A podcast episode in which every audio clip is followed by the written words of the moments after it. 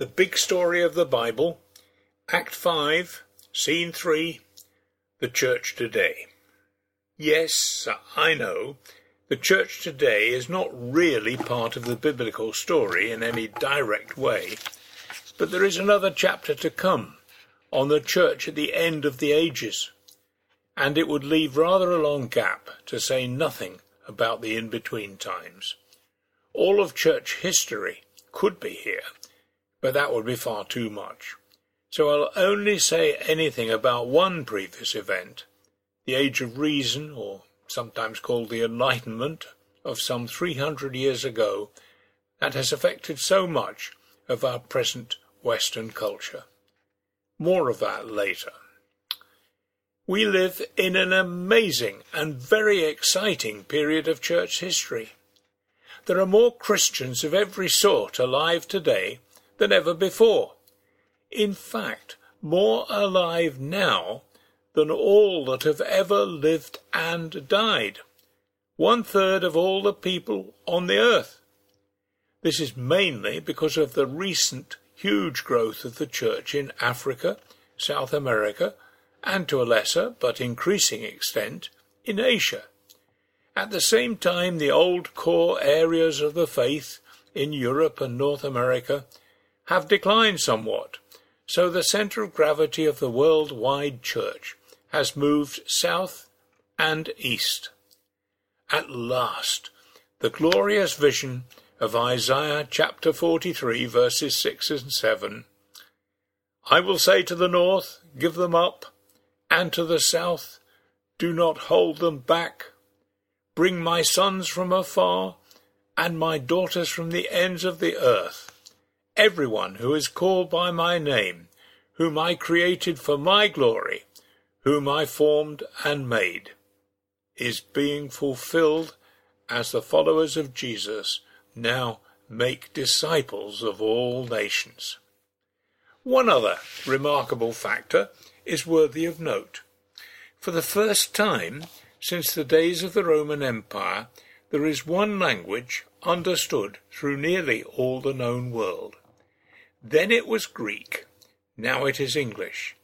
It is not the language spoken by the most people as their mother tongue, but thanks to the Internet, it is the most widely understood language. And hey, you guys and girls out there listening to this are at the very forefront of this great development. Congratulations. Of course, being a partly human institution, not everything in the world is perfect. Obviously, resurgent militant Islam is a concern. How is an essentially peaceful faith, in spite of some bad mistakes, such as the Crusades in the past, to react to an aggressively warlike one? That dilemma has never been satisfactorily resolved in these nearly 2,000 years of the Church. How deep in spirituality and knowledge are all those billions of Christians?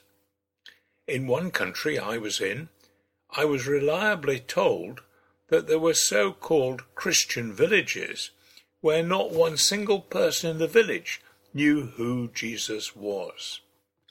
Where were all the people from the better developed Christian world who should have been out there teaching them? And then there are all the deep problems in Europe and North America that stem from the Enlightenment 300 years ago. In Europe, men fed up with the interminable religious wars of the previous century turned to human reason as the best judge of what is right or wrong. From that move has come the modern Western idea that each person is autonomous. That is, able to make up his or her own mind about how to live, whether to believe or not, and what to believe.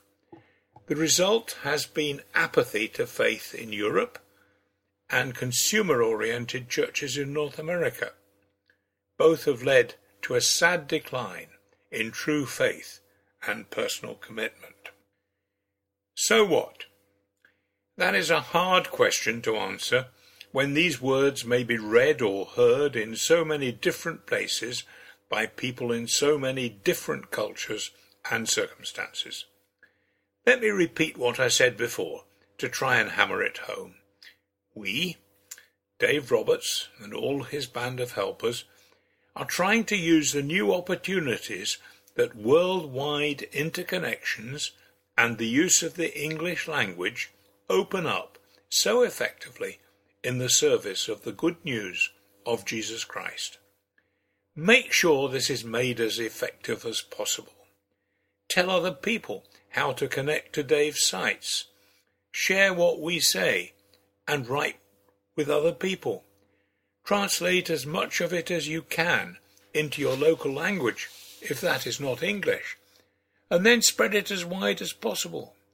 By all means, and in every possible way, join in this great enterprise of the worldwide church and our little corner of it. May the Lord bless you as you do so.